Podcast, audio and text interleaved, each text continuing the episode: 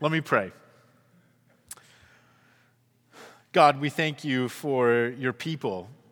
We thank you for your church. We thank you that, that even just what we see here on Sunday morning is glorious, but it's only a tiny fraction of what it is you are doing in people's hearts, in our church community, in families, in marriages, in the groups that meet, in the Bible studies that are taking place, in the service projects that are happening. God, we praise you for the way that you use your church in connection with your spirit and through the edification of your word to build your kingdom. We praise you for that. And God, I pray that that's exactly what you would do through our church, that you would build your kingdom in our hearts, in our lives, in our families, in our church, in our community here in Maricopa. Um, we want to see the name of Jesus lifted up high. We want to see Christ glorified. We want to see sinners saved out of suffering and tragedy and a sense of being lost. And we want to see them come to recognize the hope that we have in Christ. And Lord, I pray that as we look at your word this morning, that you would change us. We, we recognize that this happens in little ways over long periods of time because you're faithful and you're relentless and your love is enduring, and we thank you for that. And I pray that even as we look at your word this morning, right now, that you would transform us into the image of Christ. And it's for his sake, for his glory, that we pray all these things. Amen. I would love for you to open your Bible with me to Genesis chapter 42. And if you are a guest and you don't have a Bible, we want you to have one of ours. Um, I was even thinking this morning, you know, you come in this room, we, we keep the lights on. We could shut some of them off, I guess, but we keep them on so that you can read your Bible as we teach through the Bible. So uh, if you don't have a Bible and you're a guest with us, we're very glad you're here. And there's that table. We would love for you to take one of um, our Bibles. We're going to read the whole cha- this whole chapter of Genesis uh, 42. Um, but I want to say two things before my sermon starts this morning. First, I want to answer this question for you. Why do we teach like this at Maricopa Springs? Why do we approach God's word this way? You know, many people are used to churches, uh, and, and this is not a, a slam on any other churches, it's just an explanation for why we do what we do. Many people are used to churches where you come in and you sit and the lights go down and the service happens, and then you kind of go home and they teach through topics that they touch on, things like marriage or finances or stress. And sometimes we do that at Maricopa Springs. Sometimes we teach on topics. But mostly, we just pick a book of the Bible and we go through it, and however long it takes us to do that, teaching what the book says. And you may have noticed that I'm not a very funny guy. My sermons are not very entertaining. I, I guess maybe to some degree I apologize for that. But uh, I've just recognized I'm not a humorous guy, and it's not my intention when I get up here to try and entertain you. Our goal at Maricopa Springs, when we gather like this, is to turn our attention to Jesus, it's to worship Him, and it's to look at His Word so that you, as a follower of Christ, can be well equipped to do what Christ commanded us to do. So that you can know God's Word, understand it, love it, study it, apply it, live by it, live among people who also treasure it. And so the goal is for us to treasure Christ through the word that reveals him to us. And so, as a result, when it comes to preaching, what we do is we put our emphasis on Scripture. I don't even usually put many verses on the screen because I want you to have one of these. I want, you to, I want you to open it. I want you to know where these books are. I want you to engage with it. So my hope is always that, of course, my sermons won't be boring. I don't want, I don't intentionally try to bore anybody, but um, but more than entertaining, I, I hope that my sermons will be about Jesus and grounded in God's word, and that they will feed your soul, and that they will encourage you to love Him and pursue Him, that your heart will delight in God's word, that you won't find this boring because you delight in Christ. So I just want to lay that out because, uh, you know, people come to Maricopa from different places with different church backgrounds, and from time to time it's good for us to explain these things. If you really want to learn more about sort of my philosophy of preaching, I actually preached a whole sermon on this that you can access through our website or through our podcast. There's no video, it's just audio. It's back from December 30th, 2018, and it's titled Preaching on Preaching. All right, the second thing that I want to uh, lay out for you is I just want to prepare you for what's ahead, okay? It's going to take us the rest of the year to finish the book of Genesis, which, if you were around when we went through like First John, that's a fast clip, like we're cruising. But if you've been with us through this series, then you might remember that a lot of Genesis has gone very quickly. I mean, we went from creation in chapter one very quickly through many generations of human history, many generations of families that came and went and then we got to Abraham, and even with Abraham, things kind of sped along as we went from Abraham and Isaac to Jacob. Possibly thousands of years, thousands of hundreds of generations. But now, as we've zoomed in on the life of Joseph, it's like we've suddenly dropped out of warp speed, and it's like just cruising very slowly. And we're going to crawl to the finish of this book, and we're going to spend the next couple of months really just exploring probably a few years of Joseph's life. And I'm telling you this because as we complete this book over the next couple of months, you're going to hear one major theme with some sub themes, but one major theme just hammered again and again and again. And I want you to just be prepared for that. That's intentional. The theme is that God, who created everything, powerfully rules and reigns over all things, over the course of human history, over the events of individual people's lives. He rules over the earth. He is moving all things at his own pace towards the perfect conclusions that he has determined. And he's doing that for this purpose that many people will be saved. Keep that particular thought in mind because it's going to come back in Genesis chapter 50. So hold on for eight weeks. Keep it in your mind. But you might begin to feel as we go through Genesis that I'm repeating myself, that it's like, I think I've heard this before. And that's because Genesis is trying to leave us with one very important lasting impression. See, Genesis began with God creating everything, but then very quickly, man attempted to yank it all out of God's hands to claim it for himself, to do with God's creation what man determined was best, and it appeared as if humanity had wrecked it all. But Genesis is actually building for us a very strong foundation at the outset to remember that God is in control of everything that He made. Nothing is actually messed up as far as the conclusion goes because God is directing everything the way that He intends. Over all of the events that shape the world, all of the actions that shape human history, over and above all of these things, God is actually still in control, and He is actively working to bring about His plan for redemption. Which is a message I think that we need to be reminded of again and again and again and again. Even if it's not you who's going through something that causes you to question it right now, there may come a day. And so we want to solidify these things according to God's word. Okay, so now that you're prepared to hear the same things over and over and over again, and you know that that's not an accident, then let's read Genesis 42. It says, When Jacob learned that there was grain for sale in Egypt, he said to his sons, Why do you look at one another? And Jacob said, Behold, I have heard that there is grain for sale in Egypt. Go down and buy grain for us there, that we may live and not die. So ten of Joseph's brothers went down to buy grain in Egypt. But Jacob did not send Benjamin, Joseph's brother, with his brothers, for Jacob feared that harm might happen to him.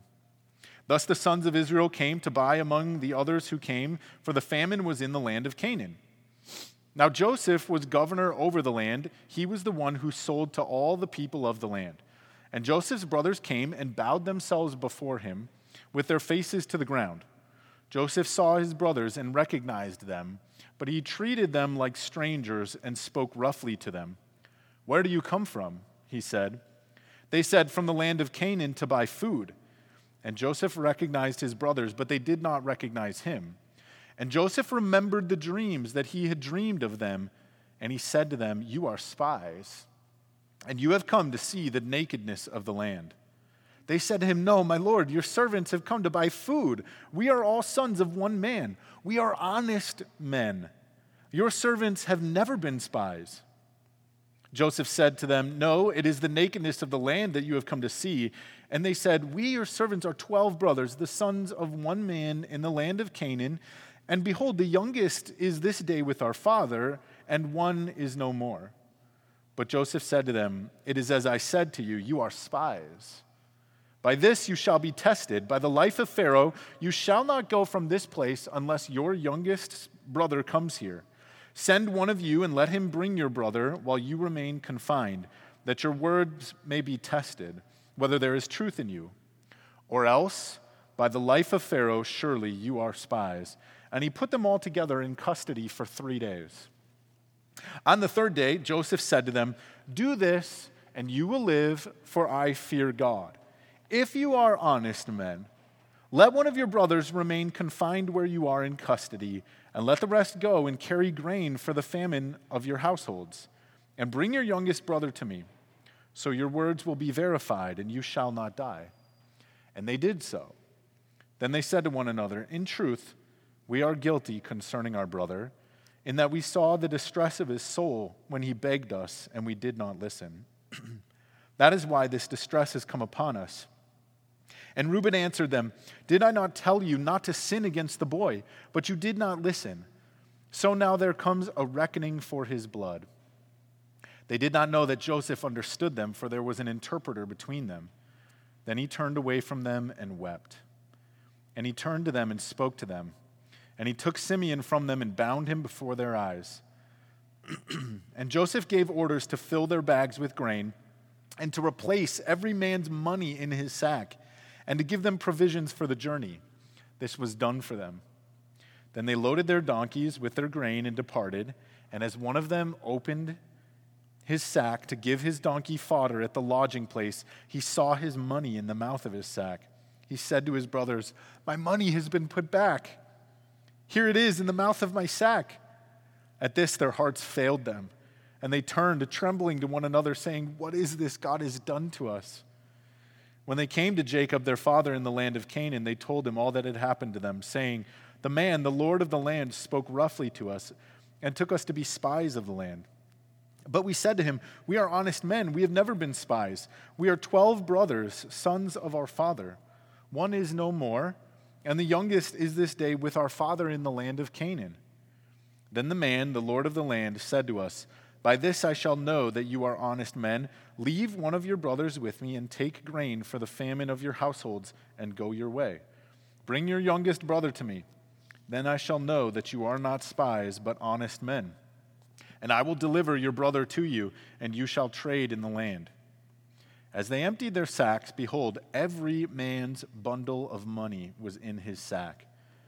And when they and their father saw their bundles of money, they were afraid. And Jacob, their father, said to them, You have bereaved me of my children. Joseph is no more, and Simeon is no more, and now you would take Benjamin. All this has come against me. Then Reuben said to his father, Kill my two sons if I do not bring him back to you. Put him in my hands, and I will bring him back to you. But Jacob said, My son shall not go down with you, for his brother is dead, and he is the only one left. If harm should happen to him on the journey that you are about to make, you would bring down my gray hairs with sorrow to Sheol, that is, the grave.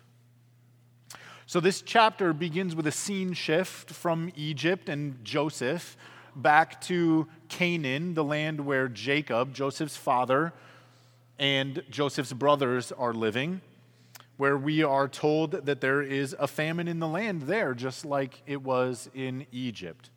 Canaan, in case you don't already know, is modern day Israel.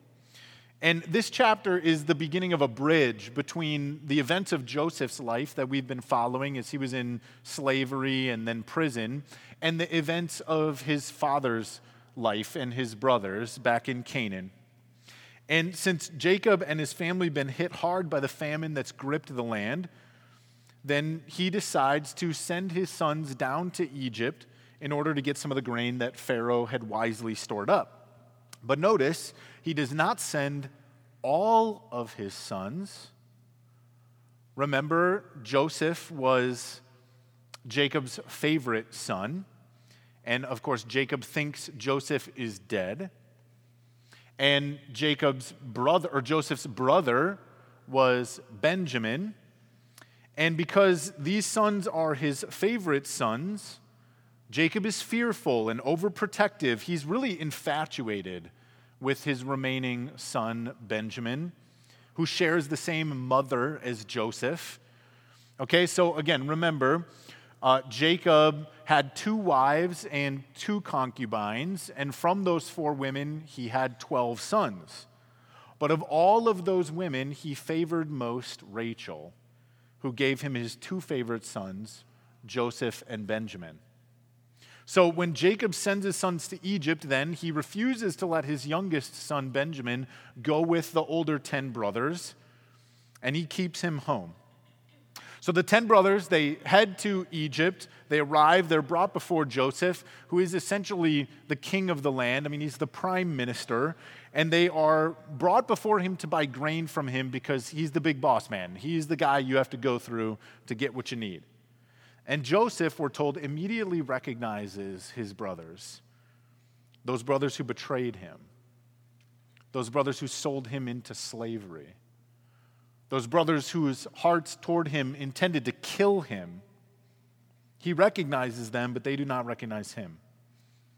And because Joseph is essentially a king at this point, they bow down before him in an effort to get from him the grain that they need to feed their family. And verse 9 tells us that when they bow down before him, Joseph remembers his dream he actually had two dreams when he was a young man about his family bowing down to him. That was all the way back in chapter 37 of Genesis. It was an event that took place, we remember from last week, at least 13 years in the past. And yet Joseph remembers. And it was a God given prophetic dream, is what we're now finding out. I mean, we had hints of that even back when it was unfolding, but we're told right now in this chapter that the dream that Joseph had from God 13 years prior has now been fulfilled as he stands like a king in front of his brothers who bow before him. God, in his sovereign wisdom, God, in his providence, has made all the events of these men over the last 13 years, the 10 brothers, and Joseph, all of those events have come together to create the fulfillment of the dream that Joseph was given. Those events include the betrayal by these brothers, it includes Joseph's slavery, it includes his time in prison, it includes even the famine that has taken over the land, not only Egypt, but also all the way up into Canaan. All of these tragedies we now see have become the ingredients through which God brings about this moment where Joseph's dream is fulfilled. All of the hardship over many long years now wrapped neatly into God's plan. But rather than reveal himself to his brothers, instead, Joseph keeps his identity a secret. My guess is they're not expecting to see their brother, who was a slave, king of Egypt, and dressed like an Egyptian and speaking Egyptian. And so instead of revealing himself, Joseph accuses these men of being spies, and he leads them to believe that that's going to get them in a whole heap of trouble in Egypt. And so, in response, we see the brothers make a really astounding claim about themselves, don't we? Verse 11 they claim that Joseph should be at ease because they are honest men. Now, we know this is not true for two reasons, okay? The first is that right here in verse 13, they explain that they are 10 of 12 brothers, but that one of the brothers is just no more. Sort of like when you come downstairs and there's a mess on the floor and you ask your children and they're like, it just showed up. No agency was responsible for this outcome. He is just no more, which is far from the truth. Because if they were really honest men, they might take the opportunity to say, actually, there was a 12th brother, but we betrayed him and we sold him into slavery, and we don't know where he is anymore. But the second reason we know these are not honest men is because Genesis has already given us the backstory. Do you remember all this? Two of these men, Simeon and Levi, lied to a city in order to lead them into circumcision so that they could go in and butcher everybody who lived there. Remember that dishonesty, that deceit? Another one of the men, Reuben, we're told in Genesis chapter 35, slept with his father's concubine. He's an upstanding guy. And then there was the seedy story of Judah. Remember that, where we looked in chapter 38, where he engaged himself in some pretty damning dishonesty. Now, Judah happened after Joseph was already removed, so he didn't witness that. But the point is still the same. These men are not, in fact, reputable characters. They are not the kind of men that you know that you can entrust yourself to. And this is important for us to point out because it helps us understand why Joseph behaves the way that he does when he stands with power in front of his brothers. We might wonder why Joseph chooses to take his brothers through the wringer like this, to kind of squeeze them and put some pressure on them instead of just revealing, guys, it's me, your brother. Haven't you missed me? I love you, let's be reunited. The truth is, Joseph has no reason to trust these men. And he's been given a task to oversee Egypt, which is a task I think he feels he must complete. So he can't go with them back to the land where his father is dwelling. And so he's put in this place because the last time he saw these brothers 13 years ago, they planned to kill him and sell him into slavery. And Joseph has no way of knowing whether the last 13 years led to these men becoming better men than they were the last time he saw them, or potentially worse men than the last time he saw them. And Joseph has this deep desire to be reunited at least with his brother Benjamin, but I would guess also his father, Jacob, of course. And if Joseph were, re- were to reveal himself, no matter how kindly he treated his brothers, no matter how much he tried to persuade them that he has sincerely forgiven them, he has no guarantee that after they leave with their bags full of grain, they will go to their father and speak the truth to him about what they found in Egypt. Joseph could tell them everything that's happened, to be super kind to them, send them home with instructions to get dad and bring him back, and we can live here. I'll take care of you. But he might never see them again if he lets them go like that. In fact, if you look at verses 21 and 22, you can see that these men are suffering still 13 years later under a guilty conscience. They have not forgot the wrong that they did. They've not even forgot the way that it reflects poorly upon them and makes them guilty of injustice. They have an almost superstitious karma like fear that their past sin in this moment of difficulty has come back to haunt them. And if Joseph revealed himself, do we really think that these men, his brothers, would go back home, face their father, confess that they never killed their brother, but they sold him into slavery and he's been alive all these years, and dad, you missed out? And be forced to deal with the wrong that they did to their brother. I think they would have gone home and never come back never said a word about it, never mentioned it to their father, taking it with them to the grave. And so Jacob devises this plan that ensures that he's going to be reunited with his brother Benjamin and possibly even his father as well. And so, although Joseph's treatment of his brothers might on the surface appear kind of cruel, what it is is really quite brilliant and shrewd, probably even necessary for him to test these men to understand where their hearts are.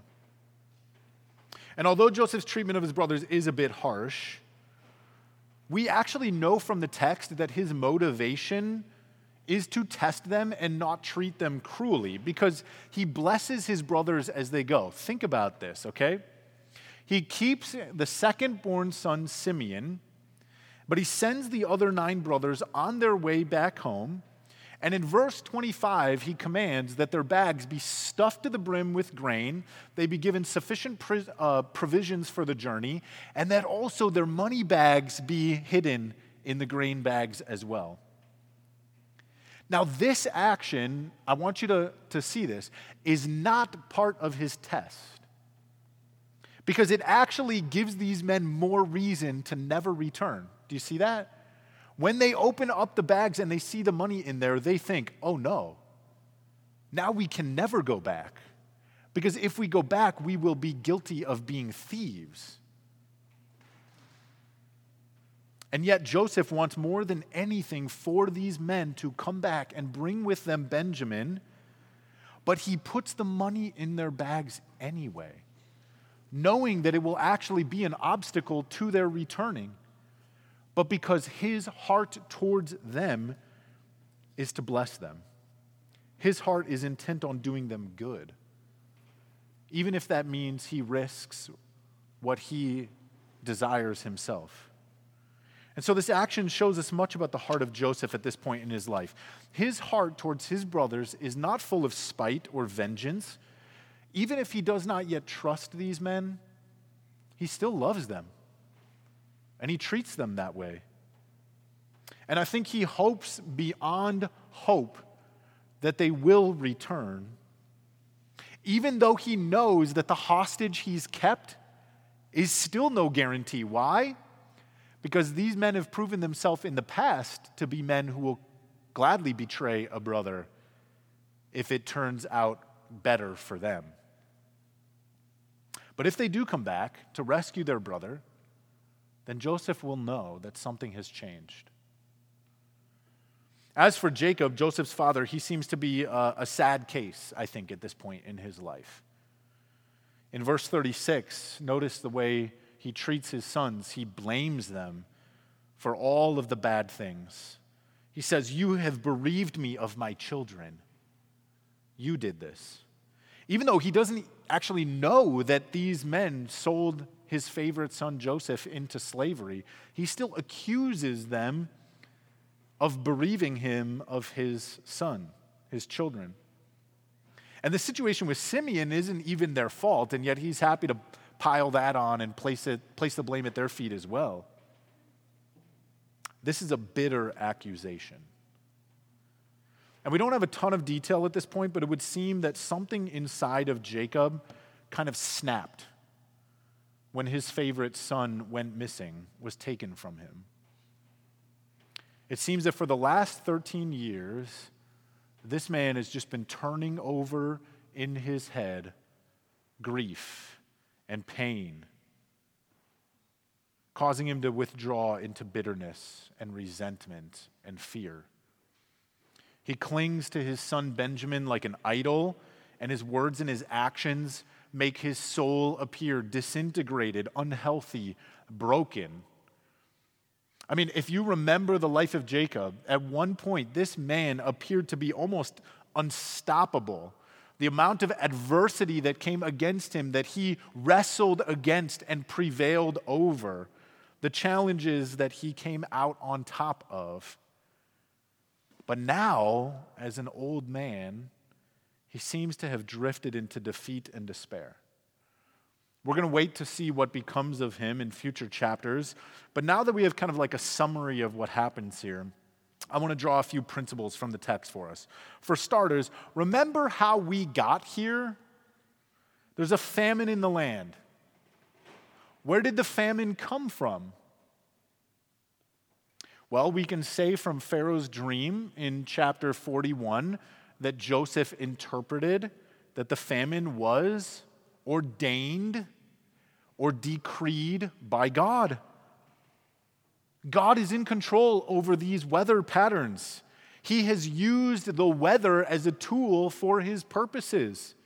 And in this case, he decreed that there would be seven years of plenty to provide sufficiently followed by seven years of famine, in order that Joseph's family in Canaan would be touched by that famine and sent to Egypt to find grain, in order that they would bow before Joseph, just as the dream foretold. And So let us never forget that while God created the earth to be a working system, our God is in control over all of it. The earth is a working system that has predictable outcomes as we observe certain kinds of inputs regarding weather patterns and ecological systems, things like that. But God is in control over all of it, and He is actively involved in it.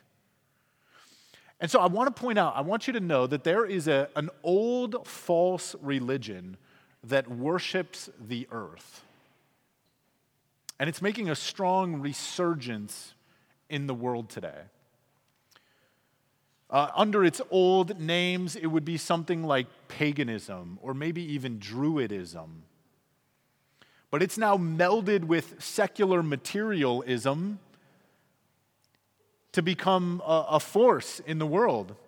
And if you don't like words like paganism and Druidism or secular materialism because you're like, I don't know what those mean, then I'll just give you the phrase that is rampant in our culture, something that's more familiar. The climate change cult is what I am referring to, which is in reality an anti God religious movement that worships the earth. And as Christians, we deny the religious claims of these zealots, not because we don't care about the earth. The Bible teaches us that the earth is a reflection of the glory of God. And so we do care about creation, but we deny the claims of the climate change zealots because we understand that there is a God who is sovereign over all that He made. And He is superintending everything that He made for His good purposes. Remember back to Genesis chapter 8, verse 22. God made a promise after the flood. When the earth remains, or sorry, while the earth remains, seed time and harvest, cold and heat, summer and winter, day and night shall not cease. Friends, if you buy into the lies of the climate change zealots, the alarmists, then consider again this verse. God promises, while the earth remains, seed time and harvest, cold and heat, summer and winter, day and night shall not cease. And Psalm 147, verse 8 says, God covers the heavens with clouds. He prepares rain for the earth. He makes grass grow on the hills. God did create a system, but He makes the grass grow on the hills. And I could give you dozens and dozens of other verses that echo these same truths. The point is that the Bible teaches the earth is not some fragile pixie goddess that can only survive if people worship her like she's made out of glass. The earth is the footstool of God's throne, and it is robust enough for him to rest his feet on. It's robust enough to reflect his glory. He made it for his bidding. It does everything he commands. Until the day when he will remake it with fire, it will endure.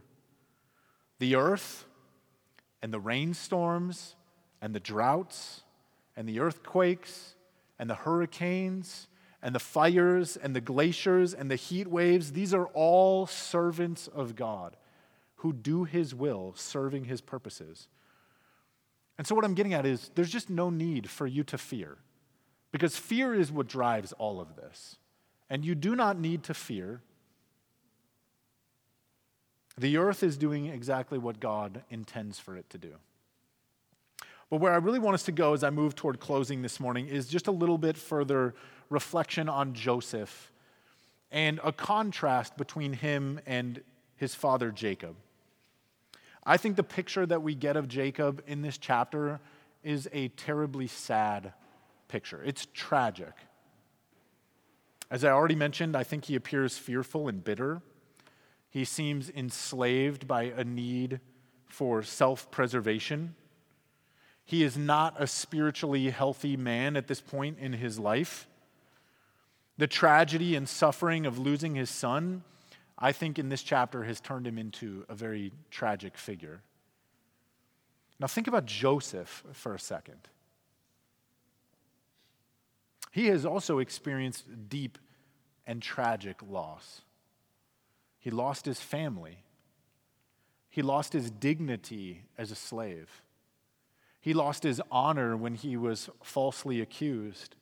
He lost years and years of his life. But the tragedy and suffering that Joseph experienced through all of that, it turned him into a glorious man, didn't it?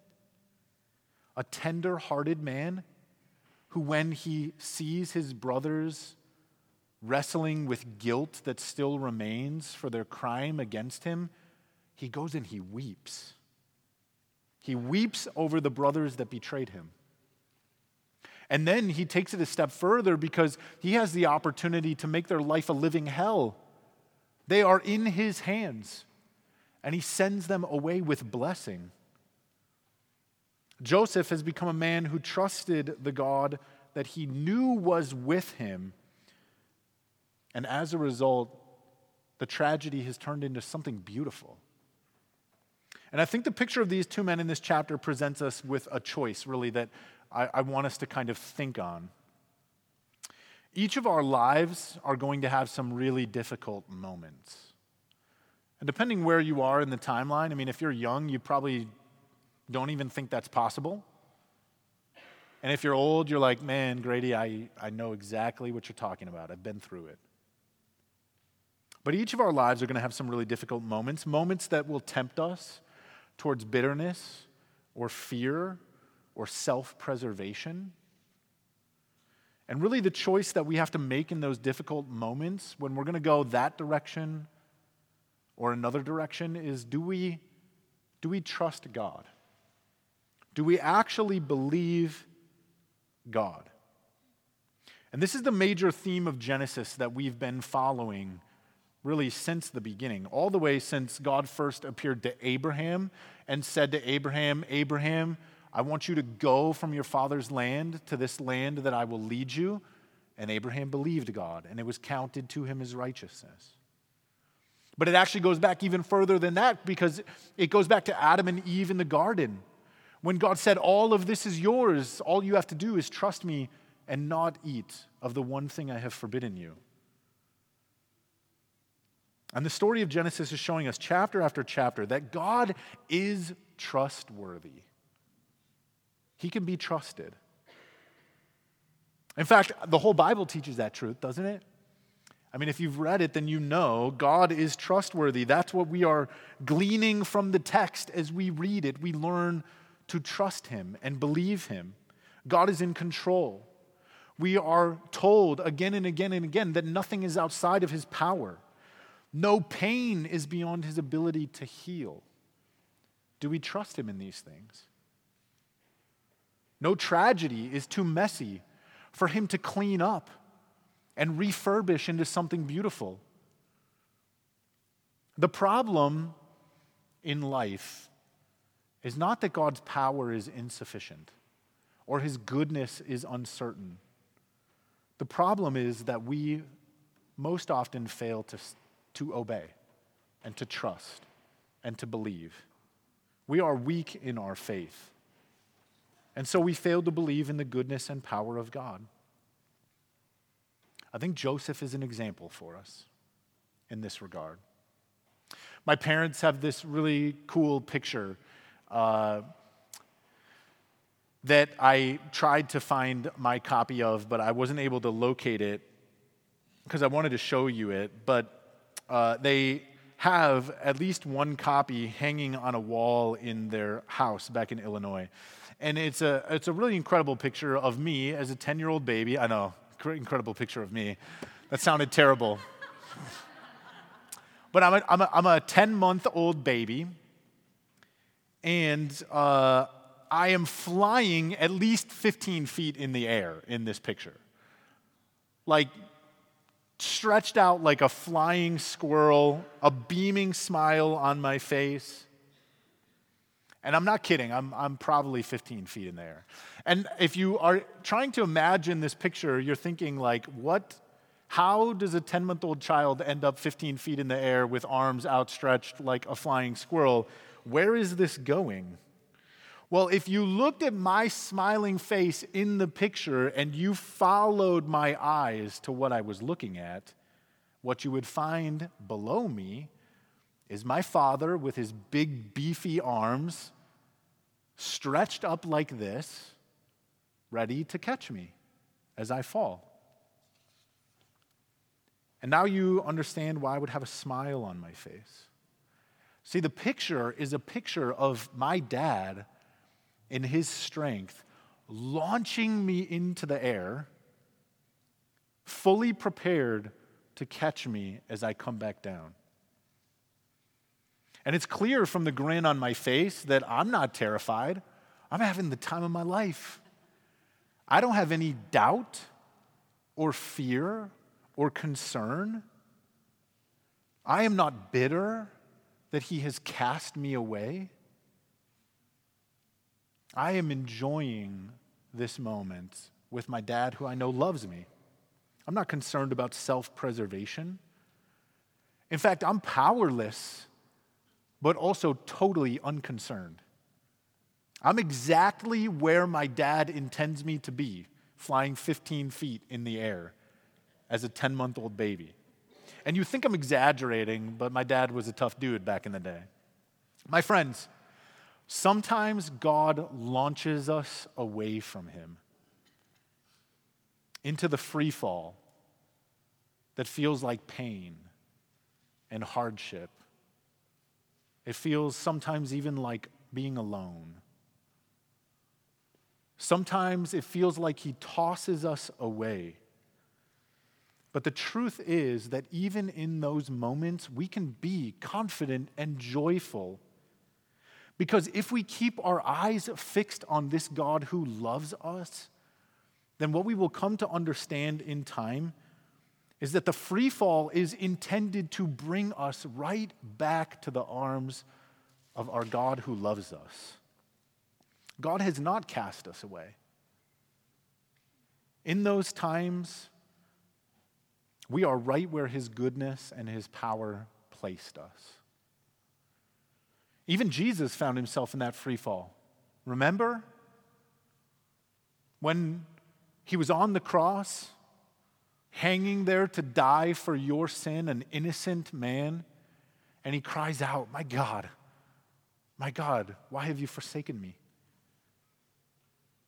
And yet, the loving arms of his father caught him and pulled him from the grave and restored him to life. And this is the lesson that Joseph models for us so beautifully. He trusted in the providence of God. He knew that even as he was in the free fall, that God was working these things out for the good purposes of God's will. He knew that even in those long years of slavery and prison and separation from his family, the hardship and the tragedy, that God had glorious intentions for him. That his life wouldn't end in tragedy, even though it was deeply marked by tragedy. And Joseph believed choosing not to become bitter or fearful or self possessed. And I pray that we will be people that are like that. Maybe even so much so that we would get to the point that we would actually enjoy the free fall. I pray that we'll be people who, when we feel like we have been tossed into a tailspin, a terrifying free fall, because life seems out of control, that instead that we would remember that we are exactly where God wants us to be, falling into his strong, saving, loving arms because he cares for us. Let's pray. God, it's hard in the midst of that free fall to give thanks. And yet we do give thanks because it allows us to see your strength and your goodness, your power, your love for us. Father, I pray for anyone in this room this morning who right now feels like they have been cast away from you, thrown out into that free fall, that tailspin. God, I pray that you would comfort them and remind them of the truth that you are never far from us, that you love us, that your arms are strong to save, that you are ready to catch us. And God, I pray that as we go through these things, that we would learn to trust you more, that you would cure our unbelief, that we would place our confidence in you.